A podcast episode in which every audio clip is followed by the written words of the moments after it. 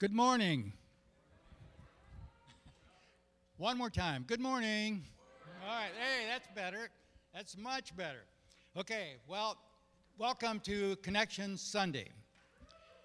Whoa. That makes me feel real good. what?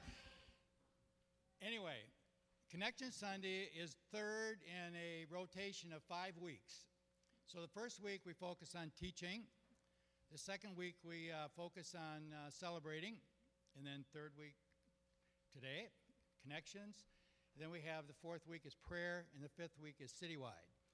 So my name is Al, and I'm on the uh, connection team that puts this Sunday together. And each one of these Sundays is represented by a team of people along with an elder. So um, if you have to contact an elder ever, in a little bit, they'll be on the screen here, and you can and, uh, contact them.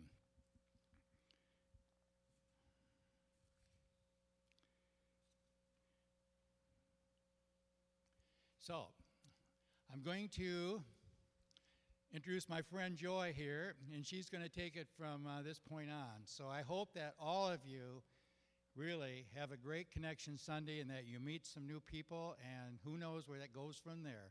So, thank you. Hey, family, how are ya? um, so good to see you this morning. Um, so, like Al said, it's Connection Sunday, and we are going to bring up a few people from Moran Park, both that are sort of new here and have been coming for a while. Um, as I've been engaging, a lot of us have been engaging with the body in the last couple months. Um, I hear people just asking a lot of questions. A big thing I've had some phone conversations with people about in the past couple months has been why are people still coming to Moran Park? there's just a lot of things that we feel like have been stripped away, like our pastoral staff and children's ministry and children's ministry and youth group as we know it, and just the regular rhythms of church. And I have heard some really powerful stories of why people are still around. And so I'm going to share some of those. Um, I'm going to have other people share, and I'm going to share one this morning of why people are still here. Um, but first, can you hand me my Bible right there? I'm going to read a thank you. I'm going to read a passage. So, um, Psalm 107 has been is it 107 or 109? Let me look. yeah, Psalm 107. So Psalm 107 has been a passage that's just continually come up in the body um, over the last like three months or so. Um, and it's something that has kind of carried me through this season. Daniel actually taught on it, or he used it in one of his sermons a couple weeks ago. And a bunch of people have just been sharing, like, oh, have you read Psalm 107? And so I've just been seeing it bubble up and felt like this morning would be a great time to share it. Um, as I share it, just kind of pay attention to some of the trouble that. Um, is being expressed and then the crying out to the Lord as a result of that trouble. And then the Lord just continually delivers. And so I'm going to read it and then I'll share a little bit more about it. Some wandered in desert wastes. This is Psalm 107, 4 through 9. Some wandered in desert wastes, finding no way to a city to dwell in.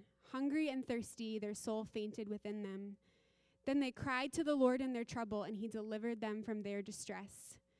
He led them by a straight way till they reached a city to dwell in. Let them thank the Lord for his steadfast love, for his wondrous works to the children of man. For he satisfies the longing soul, and the hungry soul he fills with good things. I'm going to skip down to verse 23.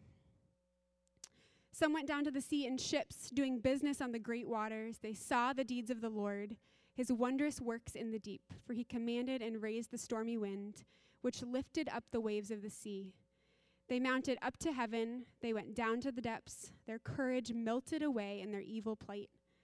They reeled and staggered like drunken men and were at their wits' end. Then they cried to the Lord in their trouble, and he delivered them from their distress. He made the storm be still, and the waves of the sea were hushed. Then they were glad that the waters were quiet, and he brought them to their desired haven. Let them thank the Lord for his steadfast love for his wondrous works to the children of man. Let them extol him in the congregation of the people and praise him in the assembly of the elders. So in that passage, we just see them going down to the sea in ships or them wandering in desert wastes, crying out to the Lord. And then he delivers them from their distress and leads them into his way. And so, as I call some of these people up, um, a lot of their stories have been crying out to the Lord and them meeting, Him meeting them um, in their distress. Some of them are still in process. There's a wide range of stories that are about to be shared about how we've experienced Moran Park in the past year or so. Um, and we want to share these stories to give you guys the freedom to experience and talk about what you are experiencing as a part of our family at Moran Park. So the first one I'm going to share is from Julia Stayskull, who wasn't able to be here this morning. But if we can throw up a picture of her so everybody can know who I'm talking about, that's Julia. and she just wrote something out about her experience um, at Moran Park the past year. Hi, friends. My name's Julia Stayskull, and I've been attending Moran Park for four years, helping to lead worship, and overall, I've loved being a part of this body of believers. As we all know, this season has been full of transition, and at times that's felt confusing or discouraging. For me, part of the challenge has been navigating the differences in the two different worlds that I live in. In one world, I attend Moran Park and get to be a part of an, an amazing house church. I've seen God bear fruit through deeply rooted love, vulnerability, testimony, and tangible acts of service within my house church. And in terms of the greater body on Sunday mornings, I trust our elders as they do their best to discern God leadership in this season. Then, in my other world, I have the privilege of working at campus ministry at GVSU, leading worship and discipling college students. I have also seen God bear fruit there through large group gatherings, times of prayer, and coffee conversations with students. I deeply trust the staff I work with, and I've seen incredible unity in the spirit on our team. God's truly doing amazing things there. The fabric of my life is obviously made up of more than just these two places, but at times it can feel disorienting to go from one model of ministry to the next. I've had to ask the Lord what my role is in all of this. In my flesh, I want a clear answer, a clear path forward so I don't have to live in the tension. I find myself asking, God, what model of ministry is right or perfect? Do I need to totally drop one to be a part of the other? If you happen to feel a similar tension in your own heart, I don't know what God will speak to you. But for me, the Lord's been speaking calling to me in both places. I've needed His guidance, and He's given it in the form of expanding my kingdom vision. He helps me see the ways I put Him in a box I can be a little too black or white in my thinking, and He helps me live in the gray area instead. Usually that looks like a sm- like small acts of obedience. Read the word, serve someone in my house church, have coffee with that student, etc., etc. I'm convinced now more than ever that God cares about our models of ministry, but not as much as he cares about our hearts being surrendered and submitted to him. That's a really lovely thought, but for now at least, it doesn't relieve me of the tension I feel of being in both places. It doesn't solve the uneasiness of what Moran Park feels like to me right now. It doesn't promise me belonging in either of my worlds forever. But it helps me be faithful, and I think that's what God is asking me to do right now. So that's her story, and I'm also going to invite some other people up to share. So, first, I'm going to invite Liz and Cody Buresh. Give them a hand.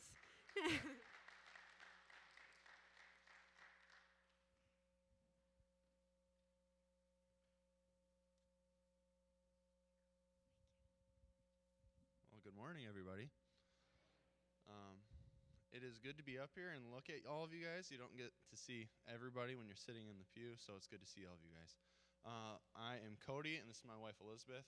Uh, we've been going to Moran roughly five years or so, and it has really changed over those five years, as all of you guys probably have some sort of an idea. Um, I remember back to the Sunday where uh, Britton actually stepped down as pastor, and on the way there, I don't know, I felt something in my spirit saying, like, something's going to change this Sunday. And I looked at my wife and I said, if Britton steps down this Sunday, are we going to still go to Moran Park? And that was like a legit, like true, honest question. And we, we didn't have, come up with an answer on the way to church. We just were like, well, I guess we'll see what happens. And then the news happens. And then I think we had uncomfortable. Like, it was very uncomfortable. I feel like if if you were here, you kind of felt that heaviness and that weight. Uh, and then instead of just making an emotional decision, we really turn to the Lord. Yeah, so on the way home, we um, had the conversation. Like, our immediate reaction was we wanted to leave.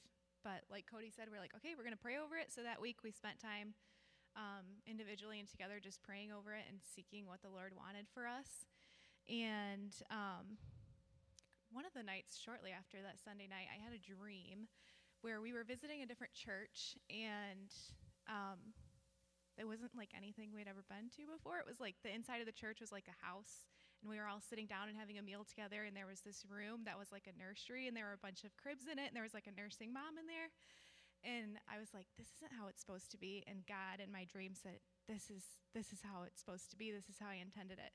And um, so that was part of it, and also just other things. We felt like the Lord said, "Stay." So we're here. And we're just going to seek the Lord and what he wants us to do and just trying to be obedient to Him.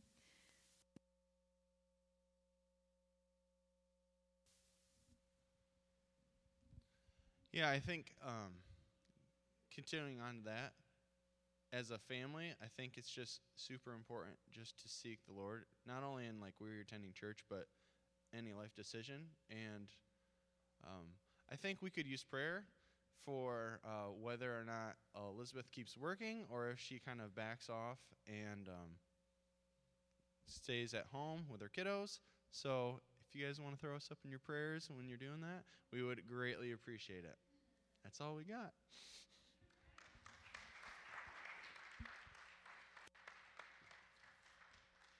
I'm going to invite Meredith up to share next. Yeah, give her a hand. Thanks, guys. Thank you.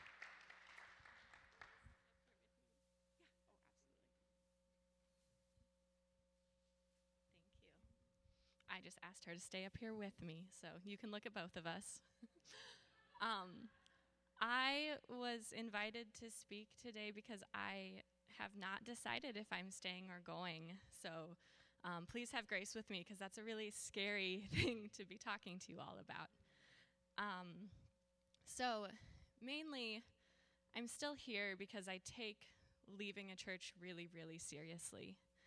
Um, I think any um, any good relationship will have conflict and hurt, and to make it something good, you have to press into it. Um, and I don't think I don't think fruit or true love comes out of um, abandoning a relationship when it gets hard. Um, so that's that's why I'm still here. I'm saying I'm, I'm doing the work right now to put in love and to try to build something. Um, but in doing this, I have explored and I've thought, okay, Lord, what what would be reasons that I have to leave a church? And so I, I feel in my life, the Lord gave me three reasons that I would have to leave a church. Um, the first is if if God tells me to go, right? If God tells you to go to another church, like you're free. That's his call on you. That's not for us to judge or to tell you otherwise. Um, the second is if I see unrepentant sin in leadership. I think that's a reason to leave a church. And the third is if um, the gospel is not being preached or a false gospel is being preached. I think those are reasons to leave the church. Um, so I'll just kind of walk you through where I'm at in those. Um, I have not felt the Lord telling me to leave. I haven't felt Him releasing me from this place yet. Um, not releasing me because it's a bad thing, but it's uncomfortable at times. Um, and so I stay until He tells me to go. Um, I have not seen unrepentant sin from our leadership. Um, I'm so grateful for that. So many churches do fall apart because of really damaging sin. Um, I know, though, there's been discomfort and there's been hurt. And I've felt hurt and I've felt overlooked. Um, so if you're still feeling that, I'm not trying to cover that up and say, hey, things are fine. You shouldn't feel bad. um, I've also had to rec- recognize and res- wrestle with the Lord. Um, I can't. I can't expect humans not to at times fail me or, or hurt me or cause offense. Um, and I think in my heart, I don't think it's fair to hold um, people in the church body to Christ's standard of perfection, right? Like Christ is the true, true leader of our church, and he completely filled the bar for being a perfect leader. Um, now, it's not fair of me to expect um, people leading our church or members of our body to never hurt my feelings or make a decision that I might not agree with. Um, so if, if you're still feeling hurt or unheard, um, I think that that's valid. I, I would encourage you to press into that and speak to those people um, and let yourself feel that. Um, if you're a church leader, um, I want you to know that I'm done like expecting perfection from anyone, and I um, I repent in myself of holding humans to expecting perfection because Christ covered our sin, right? He came to save imperfect people. So in that sense, I don't I don't see unrepentant sin from people here. I don't feel the need to leave. Um, and then the last one, preaching a false gospel or just not preaching the gospel. Um, I haven't I haven't seen someone up here saying something that I think, wow, that is that is really against scripture. Like this is egregious. We can't follow this. Um, I think there are so deno- so many denominations that you could find small things you disagree with, but like in the core of what we believe about who Jesus is and who we are, um, I've seen good preaching. Um, so what I'm left wrestling with is um, maybe a bit a little bit of a level of accountability. Um, what what happens if at some point we do see sin in leadership? Do we have people in place to hold that person accountable? What happens if someone gets up and shares something that is not in scripture, that is not biblical? Do we have people in our body who are studied enough in scripture and in a place of authority to say, hey, we love you. Here's what we think the Bible actually says about that and correct it?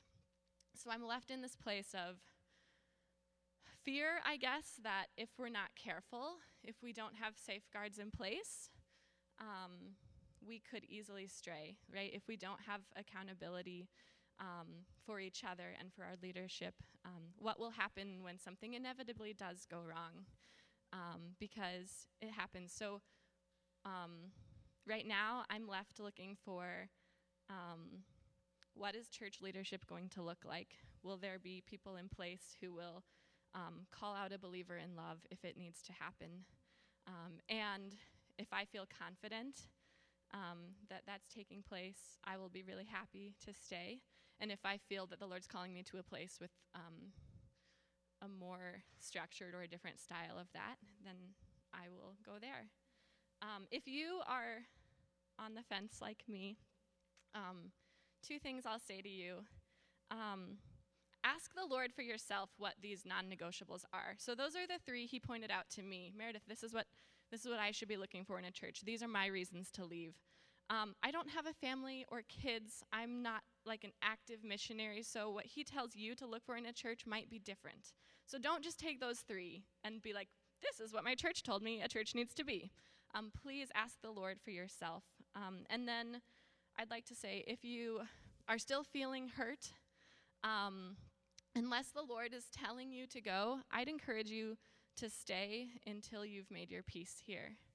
Um, I think I felt discomfort and hurt for a really long time here, and but I didn't feel like I could go. And I would say I'm I'm here and I'm at peace now. Um, and so I think even if you need to go, um, it's really really healing to um, work through it, build a good relationship, and then leave in peace.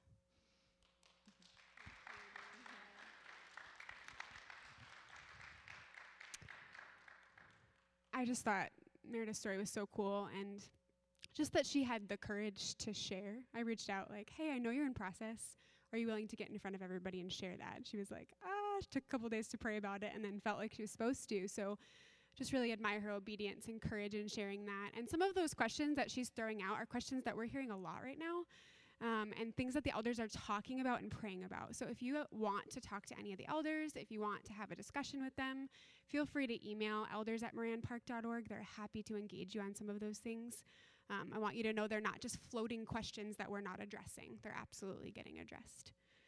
Um, last person I want to invite up is Jeff Confara. He and his family are relatively new to Moran Park, and so he also has an interesting story to share us, with us. Hi there.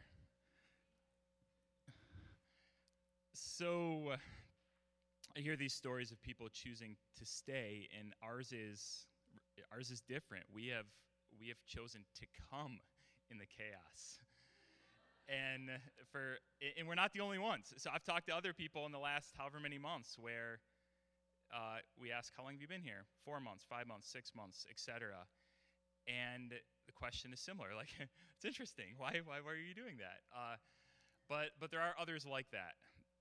So, a brief intro to me and my family. Lindsay and I have been married for 16 years. We have four boys. We have uh, the question I oftentimes ask people is, and you can give me the answer for this later which one is mentioned most in the Bible? Gabriel, Elijah, Andrew, and Isaac. And so you can think about that as I'm, as I'm talking. And we'll give, you, uh, we'll give you a pancake afterwards, right, if that works out. Uh, so I am a I am a counselor. I work with kids who have been through pretty significant trauma, both physical and sexual abuse for my full-time job. I have, a, I have a side gig in Holland where I have a small private practice and I see clients. And over the last probably three years, God has, uh, I don't market my practice because it's kind of a side gig, and God has given me person after person who have been hurt by, by institutional church structures. And so I'm helping them process these things behind closed doors. And these are a counseling relationship, as you can imagine, is a place where you can say things that oftentimes you can't say in others' fears, and you're not judged, and you're not you're, you're, you're loved, and you're, you're, you're given unconditional positive regard. And so I'm hearing story after story of people who are like, I put my faith in this system and it's let me down. Ah, and even right now, man, I'm just thinking of all these beautiful people in my mind who have shared these stories. And meanwhile, we're that's my professional. It's clashing with my personal. My personal, we were uh, we went to a mega church for about 11 years, and we experienced some good and we experienced some bad. And then COVID came, and the Decriters, who who many of you know, said uh, they were our neighbors at the time, and they reached out to our, our cul-de-sac and they said, we don't know how long this COVID thing's going to last. We're thinking probably two, three weeks. And so, but, but what we're going to do is we're wondering if all these, like, like a lot of churches are going to online. And, and I didn't know Moran Park was doing, like, I didn't know how many, like, emails and phone calls Joy was getting behind the scenes when COVID hit of, like, uh, what do we do? What do we do? And so the Decriters reached out to about seven different families from about seven different churches and said, "We don't really know what this looks like. We're gonna we're gonna try this thing out, and we'll uh, we're gonna we're gonna share the word. We're gonna uh, we'll sing some songs, and we'll pray." And so we did that week after week, and the Decriters were first, and it, you, you, get a different grace and compassion for somebody who's leading when you know that you're up next. because if they were if they were a little off on something, if their music wasn't like perfect, you're like, we're leading next week. And it is a a different a different compassion that comes with that.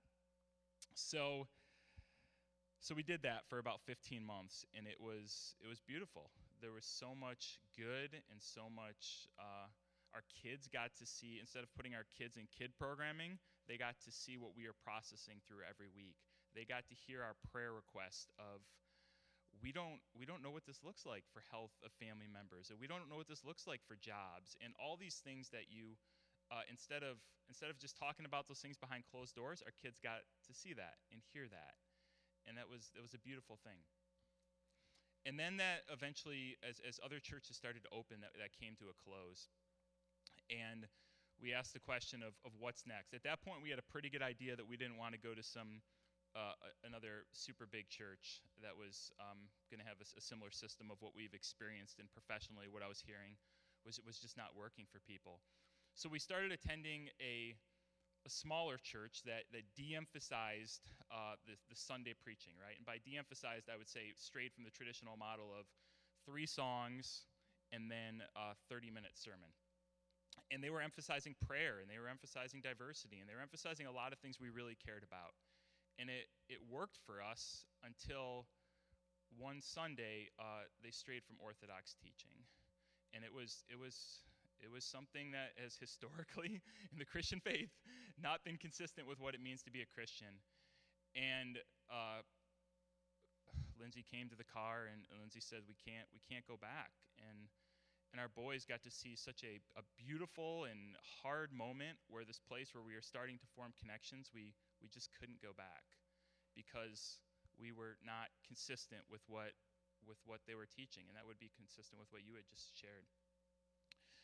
And in that state of distress, I reached out to to Britton, who lives fairly close to me too, and uh, I said, "Is there anybody I can trust? Is there anybody? Like, is there anybody left who is still trying to seek Jesus with all their heart and do the best they can?" I'm like, I don't know what to do. Do I start a church? Like, I have no idea what to do. And Britton said, uh, he's like, you, you, you have some idea. He's like, you know, kind of some of the stuff I'm working through from the church setting right now. This was before he had officially announced his, his, uh, his resignation. But he said, you can trust them. You can trust them at Moran Park. And so we came one week, and uh, we didn't know what was going to happen. And it was, it, it was good. And then we, and we came again, and we experienced all this, this crazy rhythm of prayer and connection and, and worship and teaching. And it was, it was beautiful. And we experienced the, the dissonance, the, the murk, the yuckiness, all these things, right? And so, as a counselor, in front of, so on Sunday sermon, I'm, I'm hearing from churches who are saying, this is what we are, this is what we are. And then on Monday, I'm hearing a very different thing. And so, when you all see all this like hard emotions on Sunday, like we, I think a few weeks ago, I mean, many weeks throughout the last few months, we've had this. And I think this is beautiful. This is hard. This is really hard. But it's beautiful because this is where this is where the healing happens. This is where we work through what is in our heart.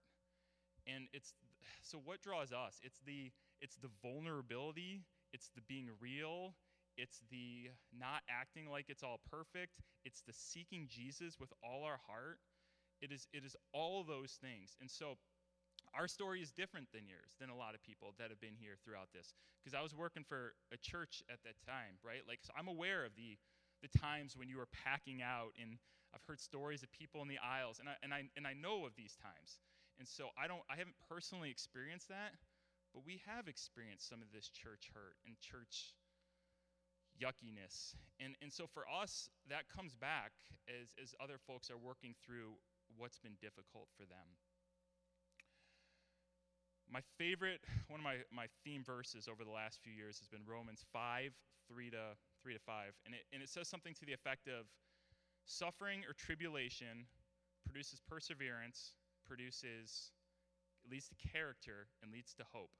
And for much of my life, I focused on the character and the hope part of that because that's the fun. It's like, all right, God, I'm just going to go through this, and then it's going to be great. And then I got the character, and then we got the hope in Jesus. And the hope in Jesus is always there. But during uh, one particular time in my life, specifically when our, our young boys were in the NICU, I had to focus on the perseverance part because every day was going to be hard.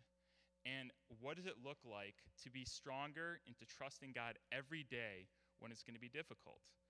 And so for that season of life, I focused on perseverance. And I, and I think and the, the funny thing about perseverance is when you do it day after day after day, your character changes and you look back and you think, huh, how did I become that person? But I would say that that's exactly where God wants us to be. And that's exactly where the healing is.